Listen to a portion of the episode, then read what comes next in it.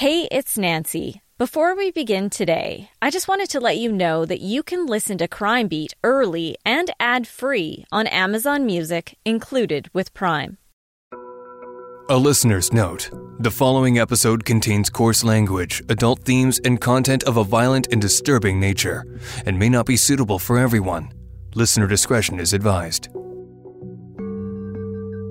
Depending on where you live, whether it's a big city, a rural community, or anywhere in between, hopefully you consider it to be a safe place for you. I've been reporting on crime for nearly 25 years and consider my home city to be relatively safe, especially compared to places like Detroit, that has a homicide rate that's nearly 10 times as high as Calgary. What I've learned is that regardless of where you live, bad things can happen anywhere.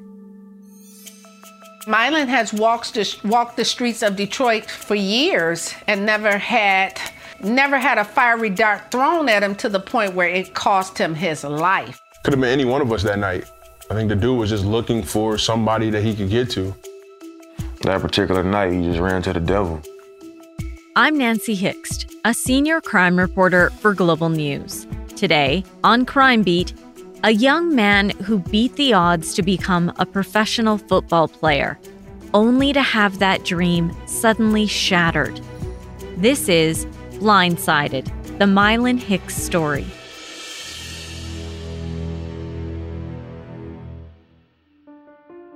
In the fall of 2016, the Canadian Football League season was well underway, and the Calgary Stampeders were on fire. Their game on September 24th of that year was particularly important. It was, it was a lot on the line. It was a lot of history on the line. It was a lot of pride on the line. It was a lot of bragging rights. That's Derek Dennis. He's a former NFLer and a CFL All Star player. In 2016, he was an offensive lineman for the Stampeders, the team most fans simply call the Stamps. It was two of the top teams in the West Division. It was us and the Winnipeg Blue Bombers, and we were playing for first place in the West Division. Both of us were coming in off of um, win streaks.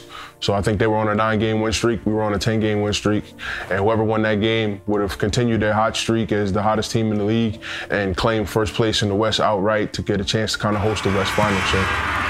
He's got enough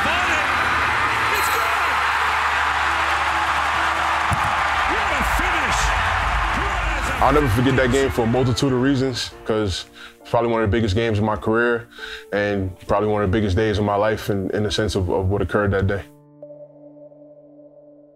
Before we get into what happened that day in September, I need to take you across the US border to Detroit, Michigan, where this story begins.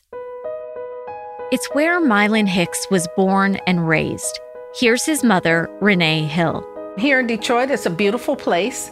Um, it has its segments of crime like any other place, but it also has has its segments of you know oneness, uh, togetherness, community, where people look out for one another.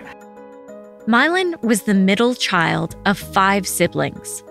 I was pretty stern in uh, raising my children. They weren't allowed to just roam the streets. I had to know where they were. Quan Williams was one of Mylan's best friends since kindergarten. My mom and his mom, they were on us from the beginning since we were little. Like, oh, you can go here, you can't go there. Watch who you around, watch who you talk to. Don't talk to strangers. Just always make sure y'all know each other at and things like that. So we definitely took care of each other. Mylan's mom said that from the time he could walk, he had a drive that was unstoppable. His journey was always different because he just was one who went after everything. Anything that he set his sights on, he had no fear. His tenacity was excellent. He just he he wasn't a quitter. He just kept moving from place to place. At the age of three, he was riding a two-wheeler. Uh, he blew my mind. I came home from work. He had a little bike with training wheels.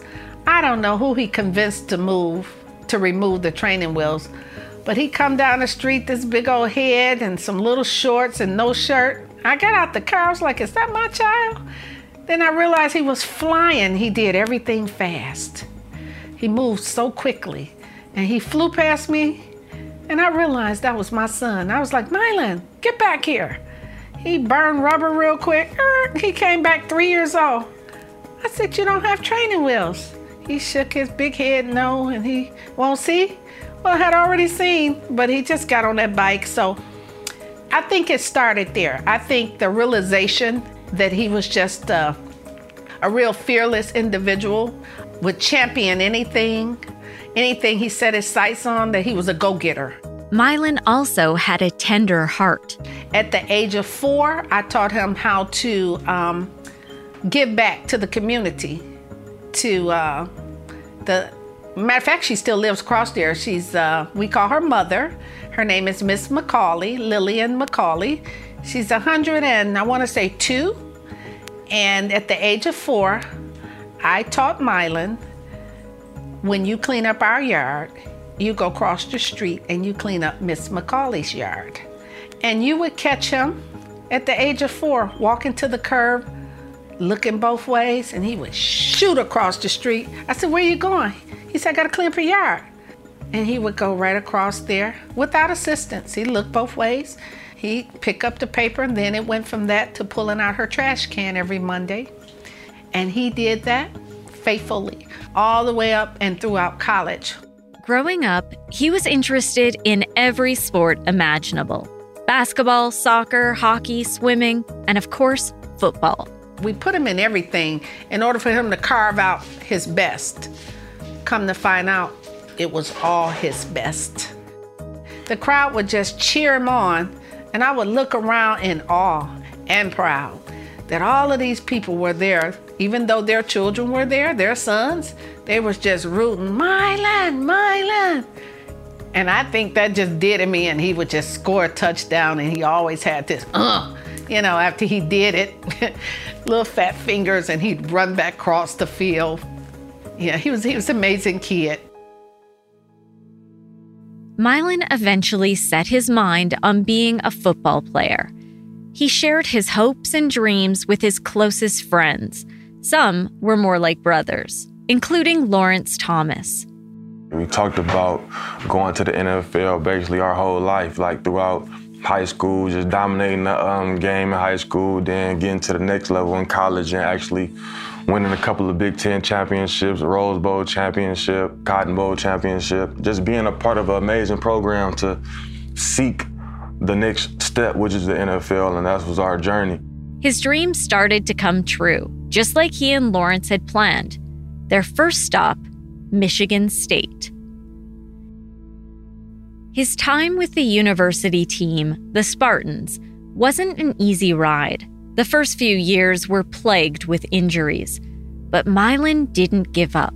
He sat on the sideline and he perfected he perfected his game and he watched other people moves and I remember one time he wasn't talking to me but I heard him talking to someone and he was saying it ain't so bad on the sideline cuz everybody revealed they mess out there and I, I pick up on it. So when I do get out there I already know they moves cuz I've studied them. He took a bad and made a good out of it. He didn't just focus on the game. Mylan also prioritized spending time with family and helping others. I remember him attending school in Michigan State, and I went up there one time. He turned me on to this chicken shack. We both love chicken. I think he loved it more than I. And when I got up there, he named the chicken crack. Now, you know, crack is a drug here. And I was like, crack? What do you mean, crack? He's like, let me take you to get some. He goes, Ma, it's chicken. He said, so good it'll keep you coming back. You know, he related it to a drug. I was like, boy, I was finna beat that. You know what out of you. so we got some chicken, and there was this little young lady.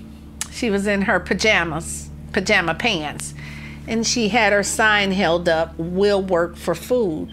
Well, we have those same people here on every corner. Some of them, some of them really do need it and mean it and some of them don't. So she's holding a sign up. My son abruptly slams on brakes. I said, What are you doing?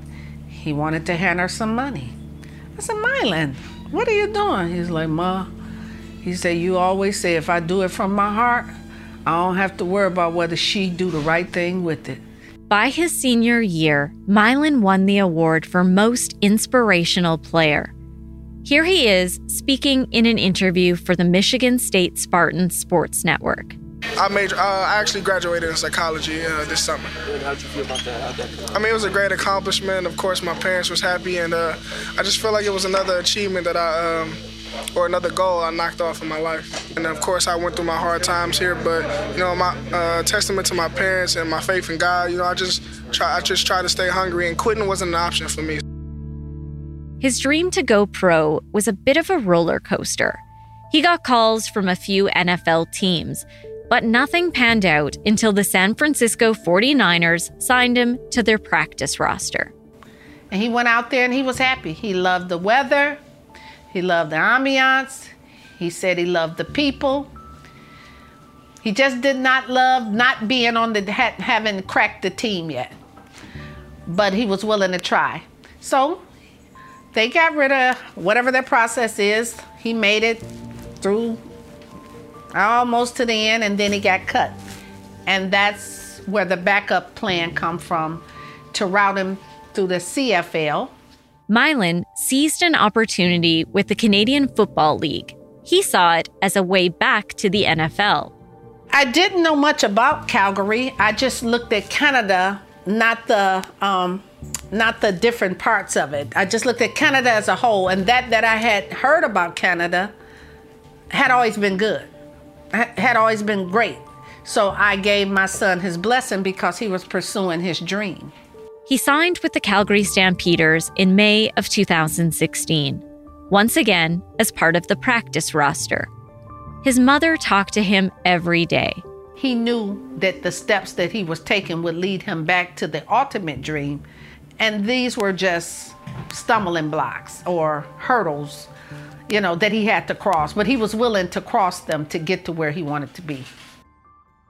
Derek Dennis knows that feeling very well because he's lived it. That goal to get back to the NFL is always what every American guy who comes to the CFL is aiming for. I mean, we all, uh, most of the guys that come up there have some sort of stint in the NFL um, or had been there previously in some capacity in like a practice squad or all-season roster spot. So it was always an aspiration, especially you know growing up here in the states. That's always been the goal for your football players to make it to the NFL, right? And the CFL has always been uh, somewhat of a springboard for a lot of American guys to get up there, get some game time film. Uh, get something to you know kind of put on a resume that send it to NFL teams to get that that shot that they covet. So I'm originally from Queens, New York, uh, born and raised. Uh, ended up being a pro football player for about eight years, eight, nine years. Dennis was an offensive lineman for the Calgary Stampeders during the 2015 and 2016 seasons. Mylan was a rookie when they met. Normally in the, in the locker rooms, especially in Calgary, they put a bunch of like uh, movable stalls in the middle of the locker room for the new guys coming in. And uh, was actually one of the guys that was right in front of me. So it was, it's always like three lockers right in front of where my locker was, and it was uh, it was Mylan and uh, and two other guys. So um, I got a chance to kick it around Mylan a little bit, get to know him. You know, I was like the, the resident DJ in the locker room, so I used to always get the music requests to play all the songs guys wanted to hear, and you know, Mylan always wanted to hear like some some some stuff that was that was you know what he was used to. Man, it was actually we had the same taste in music. I remember one day. Um, I just like kind of went on just playing my own music and just kind of vibing out and getting the locker room in a certain mood. And I remember, um, you know, him coming up to me and be like, "Yo, what you know about this song? Like, oh, what you know about this? Like, yo, yo, you got the locker room turned up." And I was like, "Yeah, you know, that's that's me, man. Get double D, get to know me." And that's that's kind of how how we kind of moved from there. Because Mylan was on the practice roster, he wasn't playing games. But Derek Dennis said he was still a huge part of the team. And I know Mylan was always one of those guys who was um, very big in the community. And even though he wasn't making a lot of money, he didn't let it phase him, man. He always felt like he was blessed and he always wanted to give those blessings to other people. And he was always just an energetic guy, man. I remember always talking about him every day in practice that he played the game with like such a passion and such a fire that it was kind of contagious and it, it, rubbed off on a lot of people even though he wasn't on the field He would be the guy on scout team giving the offense the, the absolute best looks. He would be out there picking the ball even though they told him not to. He would be flying around acting like he was. He was just he, he just got us ready for every game, man. He was a big part of that team. I mean, when you see guys like that, when you're surrounded around a, a locker room full of guys like that, man, it just it, it creates a recipe for success. So I think that's why we were having such a good year and why we were doing so well.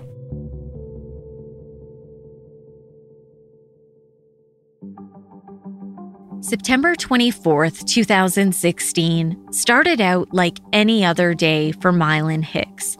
He talked to his older sister Jasmine and her boys, who loved their uncle. Yes, we FaceTimed every day and while he was in Calgary, so he could talk to the boys. Our last little conversation, he was actually on his way to practice and he had this big, bright smile on his face. Mylan's mother, Renee, was at a cheerleading championship with his little sister, but she made sure to talk to her son before the big game. But it was so short. The conversation was so short. But Mylan stayed on my mind that day. Headed into game time, the Stamps were on the verge of setting a new team record with another win. Here again is Derek Dennis. We had one of the best records in CFL history and we was keeping it going. So it was it was a lot on the line. Here we go. The snap, the spot, the kick by Paredes drives it. It's going, it's going, it's going.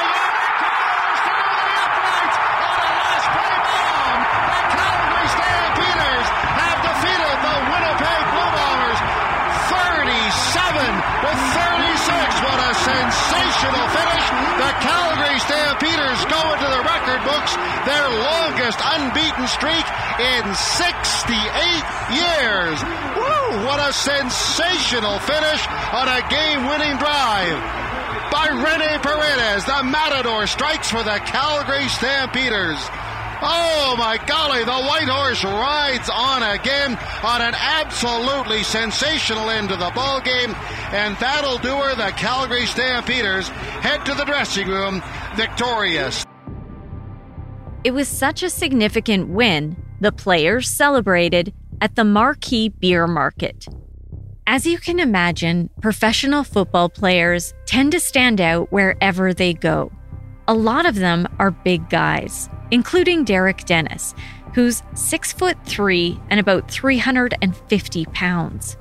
It was a lot of people in there. It was a packed club. You know, it was kind of like shoulder to shoulder. So wasn't a lot of room to maneuver and get around. So it was just naturally, you know, when you're in a crowded place, people are going to bump into each other. People are going to, you know, rub, you know, rub elbows, whatever, you know, whatever it may be. An accidental brush and a spilled drink. That set the tone for the rest of the night It was just one of those situations where uh, Rene somehow, you know, bumped a guy, spilled his drink. You know, he, he apologized for it, offered to buy him a new one. Guy was just getting all, you know, kind of irate, like, yo, you spilled my drink. What's your problem? Like, who do you think you are? Type of thing. And it was more like a, yo, dude, like, calm down. It's, it's not really that deep. Like, I didn't mean to bump you. I'll buy you another one, type of thing. You know, I'll buy you or whoever else you want to drink. I don't know if they took it as like a disrespecting, like, oh, you're trying to show you got more money than me, or like I don't know what it is, but it just it just really started over nothing, something that could have been easily you know resolved. And uh, I remember standing there with a couple teammates. We saw the uh, commotion coming from it, and we all know Rene's a Rene's a cool guy. Rene's not nobody who wants trouble. He's not a fighter. He's not a you know he was in there with his girl. We we we all took took it as a sense of hey, not just to protect him, but protect his wife as well. You know, it's a female right there, so we don't want nothing to happen where she gets injured or anything like that. Derek Dennis is referring to Rene Paredes, the Stamps kicker who got the winning field goal. Dennis said it seemed these guys were looking for trouble. Guys started to get a little rowdier, wanted to prove a point that they were, you know, just as tough or manly or whatever you want to call it. You know, testosterone, egos, whatever, whatever you want to call it, started flaring. Next, there was an incident between Dennis's roommate, former Stamps running back Jerome Messam, and these guys. He was kind of like being there to be a protector, but he was egging it on in a sense, like a, like a yo, you're a little dude, you're not gonna do nothing, like stop acting like you tough. And I guess to prove a point, to show him that he wasn't tough, he took his hat off his head and he put it on his head. And then he was wearing his hat, like, you know, if you want your hat back, come get it and the dude was kind of like, uh, like, oh, you disrespected me, and then that's when it started to build from there. Dennis said there were three men involved a taller one that wore a white t shirt and a red vest, a second shorter guy who wore a white Armani Exchange hat, the one Dennis just mentioned, and a third guy. I remember he had a white polo shirt on and a, and a, and a hat, like a strap back hat. He was just um, just like running up like, yo, what y'all want to do? You want to go outside? You want to handle this? And it's like a, yo, that's not what it is right now. And he just wouldn't let it go. He just kept like kind of running around frantically. You'll remember that Derek Dennis is from Queens, New York, and he felt that the third guy was giving off signs that he was trouble. So, you know, in my head, where I'm from, when someone says that, it's kind of like a it's like a catchphrase you hear in movie stuff, like, "Oh, I'm gonna go pop the trunk" type of thing. Like, so in my head, I'm thinking, all right, if he's telling us to go outside, that means he's trying to get to something that he feel like he can use. Because if it was really, if he really wanted to fight, he would have done it right there on the spot. For a lot of us who come from the U.S. and come from, you know, certain socioeconomic economic backgrounds where we, we grew up with that, we kind of understood, you know, what he was trying to do. Dennis had a very bad feeling and thought the Stamps group should leave. But not everyone was ready to call it a night. Naturally, I'm an offensive lineman, so I'm a protector. That's, that's my mindset. I, I want to make sure everybody's good. I want to make sure everybody gets home at the end of the night. Mylan Hicks was in the bar all night, but he was nowhere near the commotion. No, Mylan was actually in the back of the club. He was, uh, it was like a table area by the wall, by the stage. He was over there with a couple of other dudes, um, his roommate mainly. Throughout the night, Mylan was messaging with NFL player Lawrence Thomas, his friend from back home.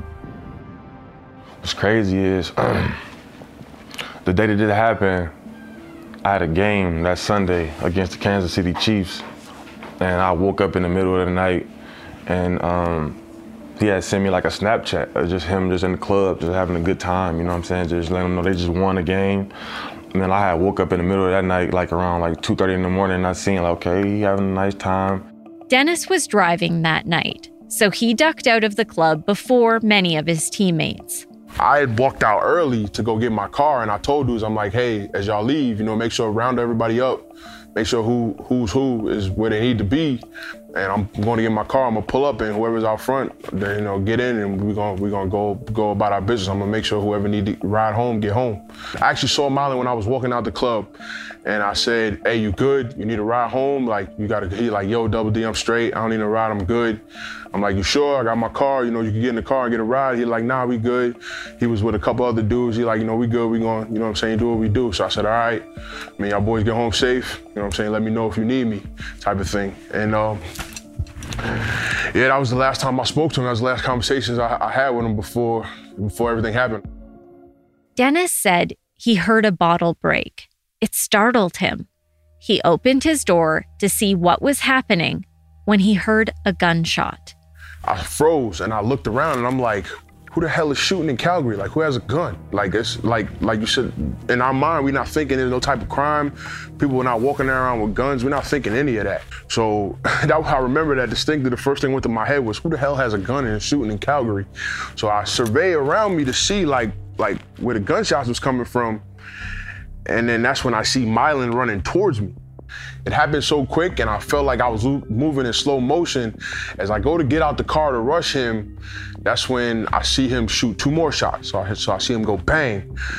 I, look, I see Mylan stumbling by me, trying to get. He's um. So his car's parked there on the side. It's my car. It's like a space between it. Mylan's trying to dart into that space to run. So I see him stumble. When I see him stumble, I see the, I, I watch him let off another shot, bang, and then that's when I saw Mylan fall, hit the ground face down.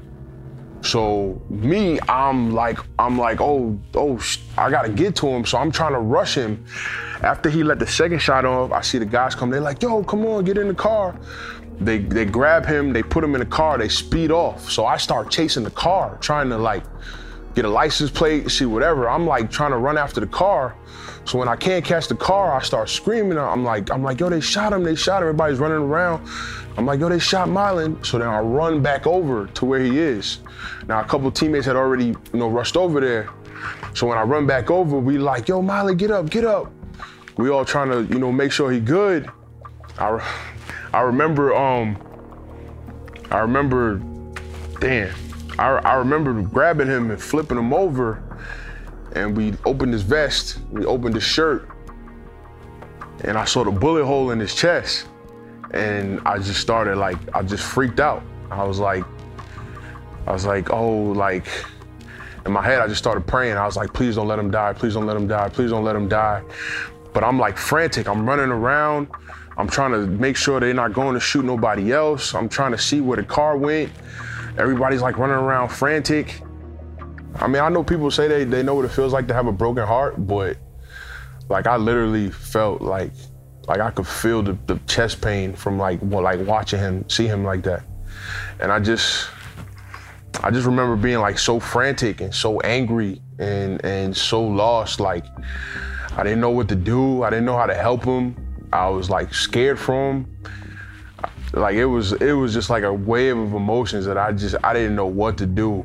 And all I could think about was like while I'm going through all these emotions, I'm just praying like, please don't let him die. Please don't let him die. Please don't let him die. Like I, I was just hoping that I got a chance to go to the hospital and see him again.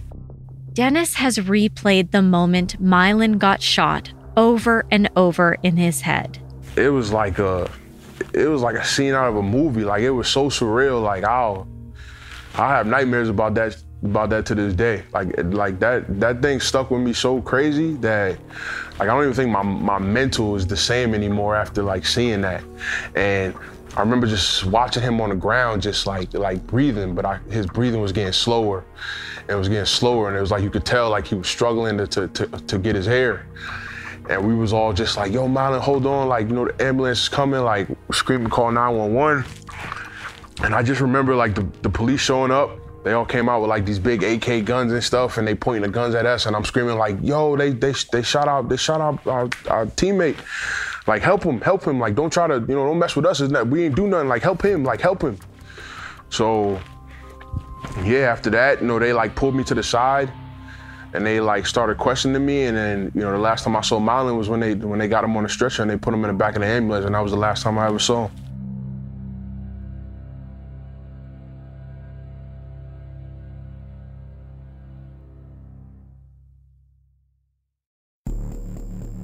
There were multiple calls to 911 at about 2:30 in the morning.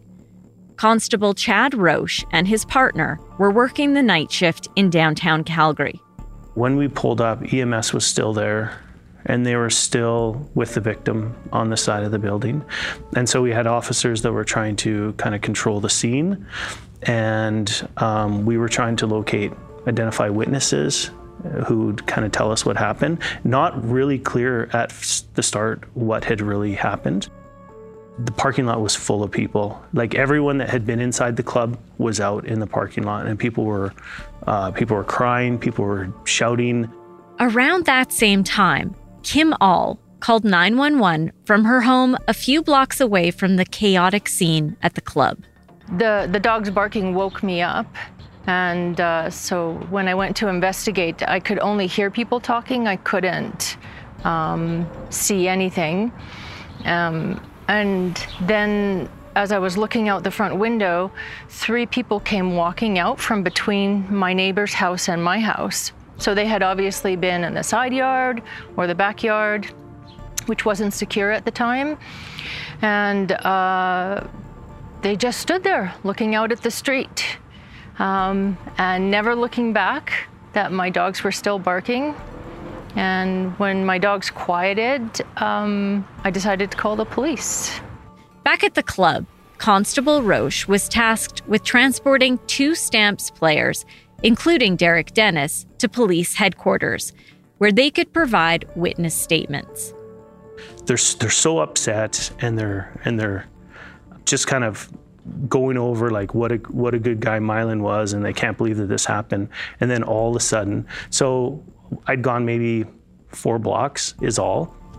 And all of a sudden, Derek is right behind me on the bench, and he kind of like leans forward. He has this like huge, powerful voice. and he's just like, "That's the shooter!" And he points and yells, and I see this group of men just kind of walking onto the sidewalk. I saw them just walking down the street, and I like it like caught me off guard at first. I'm like, I'm like, there's no way these dudes are that stupid to just be walking down the street a block away from where they just shot somebody. and um, I remember seeing them, and I recognized them by their, by their clothing because it was dark. But I remember I saw the tall dude. He had a red vest on and a white shirt. He had red pants on. The vest was gone. He just had the white shirt and the red pants. I saw the other dude who had the Armani, the Armani Exchange had that Messa Man took off. He took his hat off, yeah, and he had like tossed it. He was still wearing the shirt that he was wearing in the club. And I seen the other guy who um, who did it.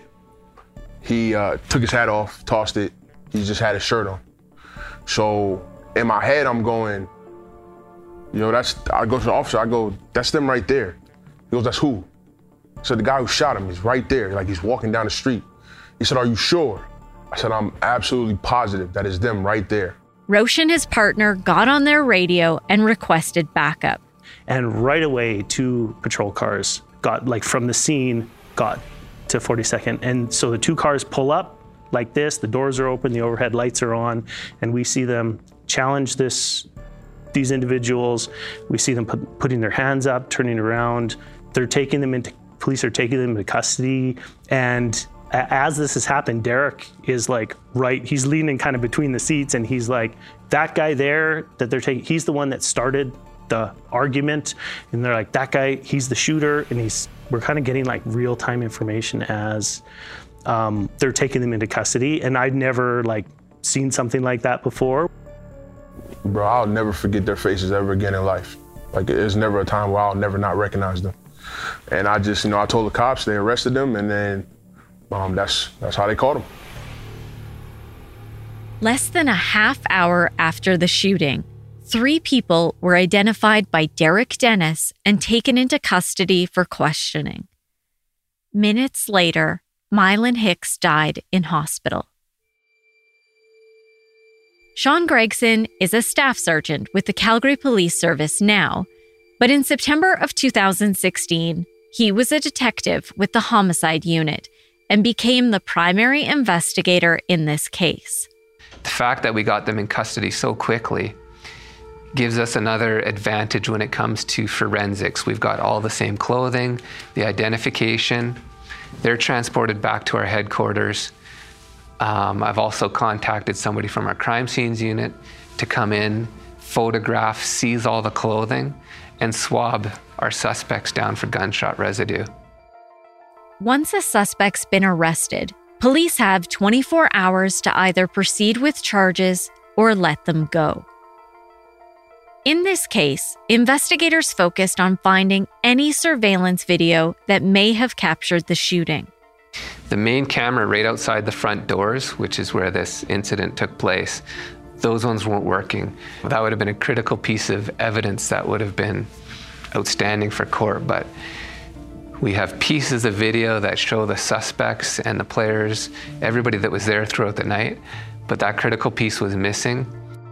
Police later received a call from a local cab driver who happened to be in the parking lot when the shots were fired. One of the cabs we wasn't we weren't even aware was there. It was thankfully they contacted us and said, I might have something that you guys need.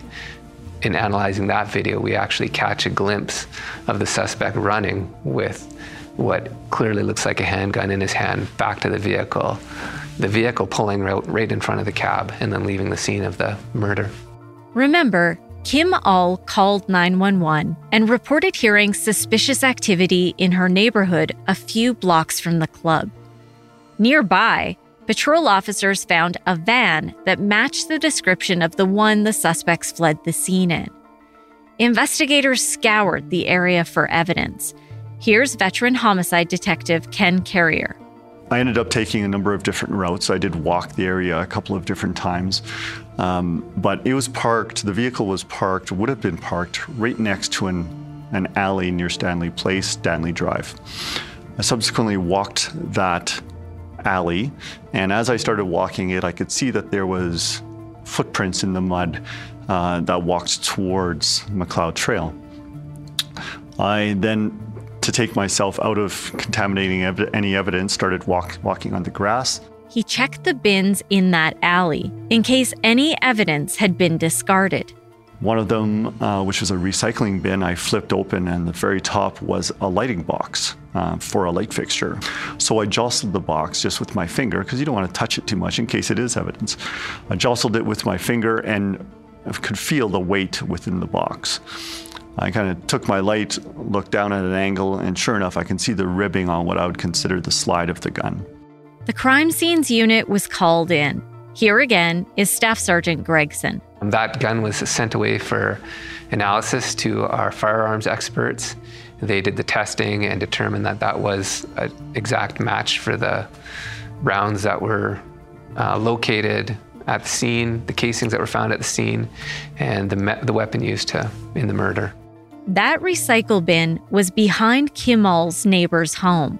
It's one of those times when if something just doesn't sit with you, it's like don't ever hesitate to call the police because that was a critical piece. We located the vehicle, we located the gun, all because of a suspicious person in your backyard. As the clock ticked towards that 24 hour mark and the decision to release or charge the suspects, police were learning more about the three men. The primary suspect was 19 year old Nelson Lugela. Once the investigation um, unfolded and we re- ultimately found out who he really was, um, we knew he was well known to um, the Calgary police. Lugela faced several charges in 2016 prior to the shooting. All were either stayed or withdrawn. Derek Dennis saw the shooting happen right in front of him. Police said his description of the gunman matched Lugela. The other two men questioned by police also matched Dennis's witness account. Here's the deputy chief prosecutor in Calgary, Gord Haight. A young man by the name of Darwin Concepcion, I think he was only 18 at the time. He uh, was previous acquaintances with uh, Mr. Lugela and a third individual by the name of Mr. Mohammed. He knew them from school. That summer, he had got reacquainted with the three of them, and they were hanging out that night, going looking for a place to party, and they eventually ended up in the uh, Marquee Lounge. Darwin Concepcion was the only one to cooperate with police that night. Mr. Concepcion then, um, after giving a very lengthy recorded statement to the police, while he's still in custody, um, participated in somewhat of a, a recreation of, of what occurred immediately after that shooting. Investigators said his version of events matched witness accounts. Police also showed Derek Dennis a photo lineup. He picked out Nelson Lugela and told investigators that was the man who shot his teammate. I just remember just, you know, going, being in the police station all night and just them asking me a million and one questions and I'm answering the questions, but I'm asking them one solid question and they just refused to answer it. And it was, it was, is he okay? Like, is he alive? Is he okay? I mean, I think it was like right at the end, right before I left, they finally told me like, yeah, man, you know, when I was in the interrogation room, just kind of giving them everything. And they kind of just was like, yeah, your friend didn't make it. And I just, I just remember breaking down, like just crying. Lugela was charged with the second degree murder of Mylan Hicks. The other two men were released. Miles away in Michigan, Mylan's mother had no idea her son was gone. It was the wee hours of the morning. I managed to get to sleep, and then I got a text message from a friend, and she said through the text, she says, "Do you need me to go to your house?" And so I looked at the text and I rolled back over. But when I rolled back over, it's just a little nudge on me to to call her. So I leaned over and I grabbed my phone. I called her. She said Mylan had been hurt and then later passed. And I said, Are you sure you're talking about the right guy? I said, Mylan's not even in Detroit. And she said, Yeah, it's on the news, Rene. But at the same time she was saying it was on the news, my husband's phone was ringing and the people were informing him. But the government from Canada had already got in touch with the government here, unbeknownst to me, and they had already been out to my house, knocked on the door, and told his sister, my daughter, and they were preparing how they could tell me. I didn't believe it. Sometimes I still don't, but I know it's true. But um, yeah, it took me by surprise. Because again, Mylan wasn't here. If something was going to happen, really, crime wise, I just said, it's our streets, yeah. But the devil is everywhere. Lawrence Thomas fell asleep soon after he got the photo of Mylan at the club. That was his last message. He woke up to a call from his old high school coach. He was crying, and like my heart just dropped. Like, hold on, what's going on? Like, what's going on? And he had said like Mylan just just been killed. And I'm like, ain't no way. Just, I just seen like I just woke up out my sleep a couple hours ago and seen that he sent me a Snapchat. You know what I'm saying? Like uh, everything is fine. And he was like, no, that's what that's when it happened. Like it happened like after the club. So once he told me that, like I hung the phone up. I believe I searched like on Twitter like his name, like Mylan Hicks, and it said like Mylan Hicks in a nightclub shooting in Calgary. So it was like I just I couldn't believe it. I couldn't believe it. It was like a nightmare. Mylan's friends and family couldn't believe he was gone. His parents rushed to get a flight to Calgary. I came immediately. I think it took two days. Uh, they expedited my passport, and I was able to get there. And I was met uh, at the airport by, uh, I guess, someone from the team, as well as a, um, a barrage of reporters. And um, they didn't know Mylan at that time, other than just being um, a stamp player. Then they began to dig a little deeper into his history, found out the outstanding top ranked young man he was. And I believe that's when it began to hit others, strangers. Because everywhere we walked, I had people just reaching out to me there on the streets of a, of a different country, crying out for Mylan Hicks. Mylan's parents met with the stamps. So God strengthened me, and I know it was nobody but Him because my knees were buckling, and I I began to give out, and God just stood me up and said, "This is what I want you to tell them. Tell them that there's a God." Some of them know, some of them don't. Tell them about me. Use this opportunity. Give me the glory. I just kept hearing that over and over in my head. And in spite of all my pain, I still went out there and did exactly what God would have me to do. Derek Dennis being one, he said to me, and I hate to repeat it, he said, I was there. I remember him saying that to me. He said he was scared. And I looked at him and I asked him who was scared. He said, Mylan. I said, never that. And I put my face against his because I didn't want to hear no more. And I began to just talk to him. I didn't want to hear anything else. The team was reeling. Yeah, I mean, we just kind of dedicated the rest of the season to Mylan, man. We just wanted to make him proud. We knew how much he wanted to win, how much, you know, he cared about the game. I kind of made a vow to myself to try to play the game with the same, you know, speed and, and ferocity that he played it with, man, because when Mylan put on the helmet and shoulder pads, man, it's just, you just, you could tell it was somebody doing something that they loved, that they cared about. One week after Mylan was killed, Stamps coach Dave Dickenson spoke to players in the locker room before their first game back. And guys, for Mylan, hit the on button. I heard you guys say it. He had an on button. Go hit the on button, and it's game time. Family on three. One, two, three. Family. In December of 2018, Nelson Lugela stood trial for the second degree murder of Mylan Hicks. Prosecutor Gord Haight painted a picture of the shooting for the court. There were two shots. Um, one of them hit Mr. Hicks mortally. It was at the front, somewhat at the front of his torso, but as he was running away, he was turning around, trying to see his pursuer. And uh, presumably, as he's turning around, as he's running away, that's when the shot hits him. Uh, Mr. Hicks falls in the parking lot um, and ultimately dies in a hospital. Derek Dennis was a key witness. Mr. Dennis clearly had an eye for detail. He described the gun, which ultimately was discovered. He accurately described what all three uh, looked like in terms of their um, apparent ethnicity, uh, you know, the, the, the, darkness of their skin, uh, their relative heights to each other, what they were all wearing. All of that was bang on. CCTV evidence shown in court backed Derek Dennis's eyewitness account. A video inside the bar at the entrance area as the patrons come in and leave.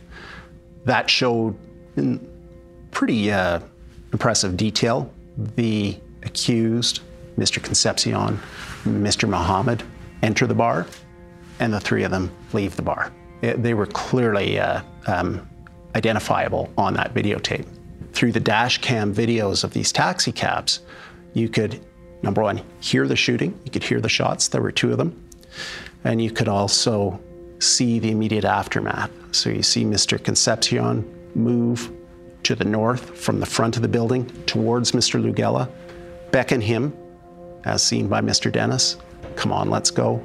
And then the two of them leave in a hurry and get into Mr. Concepcion's motor vehicle.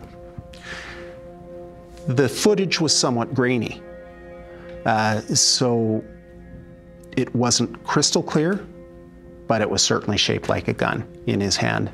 And the one video still, which uh, um, was marked into evidence, saw you see the gun against Mr. Lugela's white shirt, uh, silhouetted against his white shirt. And really, there wasn't much doubt that it, um, that was a gun that he was holding. Darwin Concepcion also testified against his friend Lugela. He didn't see the shooting, uh, but he certainly heard it and was in his the driver's seat of his motor vehicle when Mr. Muhammad and Mr. Lugela came back in an awful hurry and told him to leave. He noticed that Mr. Lugela was handling this gun. He had this gun in his hand. And Mr. Lugela said words to the effect of, I shot two. I don't think he's going to make it. Mr. Conce- Mr. Concepcion was uh, somewhat freaked out at this point in time. He parked his vehicle. He, the three of them, I think, were panicking. They left the vehicle with uh, Mr. Uh, Mohammed's red vest still within the vehicle, uh, with Mr. Concepcion's hat still in the vehicle, um, and made their way through a back alley, at which point Mr. Concepcion says he saw Mr. Lugela dispose of the gun in a blue recycle bin. That gun was subsequently recovered by the police. They then made their way down uh, uh, sort of a back rickety area of stairs back onto Macleod Trail. And as they were going along Macleod Trail, that's when Mr. Dennis spied them as he was being transported to give a statement. And it was then that Mr. Dennis very excitedly stated, That's the shooter, pointing at Mr. Lugela. Mylan's mother attended the court proceedings. I recall running out a couple of times, um, running out in anger, running out in pain. And so I really had to pray hard. I carried my Bible. I, I, I asked the Lord to help me with that because you hurt my baby. Nelson Lugela was found guilty of second degree murder. This uh, case was successfully prosecuted uh, mainly as a result of the very thorough investigation uh, conducted by the Calgary Police Service and the really solid witnesses, uh, in particular, Mr. Dennis. At the sentencing hearing, Mylan's mother read a victim impact statement in court. Very senseless. I conveyed that to the courts and, and the killer um, that this was senseless. And I, I recall telling the killer that you'll never be free. What was the odds that my son would come to Canada and run into the devil himself? I always ask that question. That he would just go meet Lucifer in the flesh. Nelson Lugela was sentenced to life in prison with no chance of parole for 18 years. The events of that fateful night replay over and over for Mylan's mother. I think he let his guard down somewhat because he was in Canada and every perception was that it was safe, that you don't have to actually look over your shoulders. You could go and just wander and no one's gonna bother you, you know? Your money was gonna stay in your pocket. You could let your fists unclench because you were pretty much safe and it was just a it was just a facade. He was caught blindsided there. Every day, Mylan is missed and remembered. I'm lonely. Mylan was my friend. I wrestle every day. Every day, not a day passes. I wrestle every day. But again, I got a lot of faith, so it helps aid me. I just know this was a major loss, not just to me, but to family and to friends, to the community, to even the football league. Mylan just was an outstanding character. And I'm, and I'm not saying this as it relates to being biased. I'm telling you what God loves, the truth. He just was an outstanding person. So many of Mylan's friends and family spoke to me for this episode. So I want to take time now to give them a voice. He was a great person. Like, he touched so many souls, he touched so many hearts.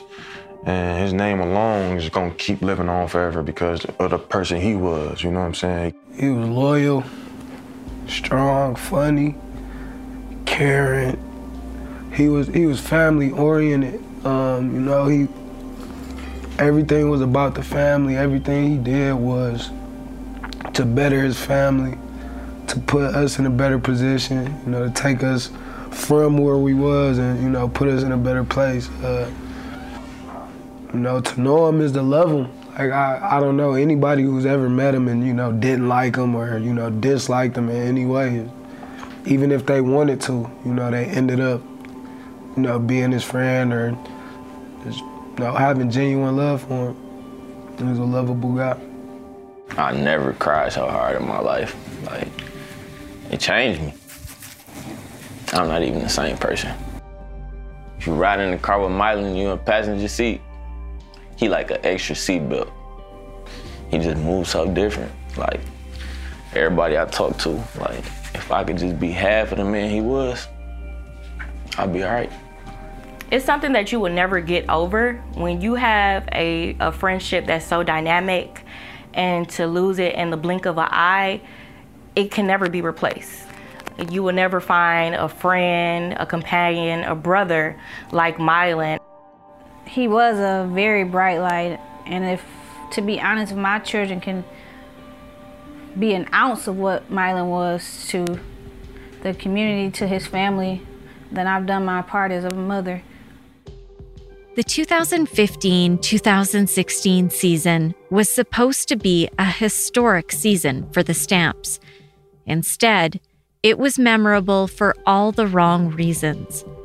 You know, we just try to go out there and just play the game of football with the same with the same umph for Mylan, man. And that's that's what we did, man. We kind of steamrolled through everybody until we got to to the Grey Cup and you know, Mylan's mom was there and having her on the sideline and being there and, you know, seeing her before the game. And, you know, it, it, it kills me to this day how we didn't win that Grey Cup, man, because we wanted to give her a ring. We wanted to send her home with, with some memento with Mylan's name on it so that she knew that he was a part of something that was greater than him. Um, and uh, you know it kind of kills me that we didn't get it done, man. So, uh, but yeah, that was that was just it. You know, we just we just tried to power through it, man, as best we could, and just try to remember him as best we could by playing the game that he loved the same way he played it. Two years later, in 2018, the Stampeders finally won, and many of the players dedicated the win to Mylan.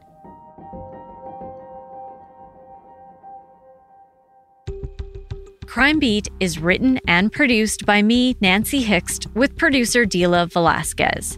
Audio editing and sound design is by Rob Johnston.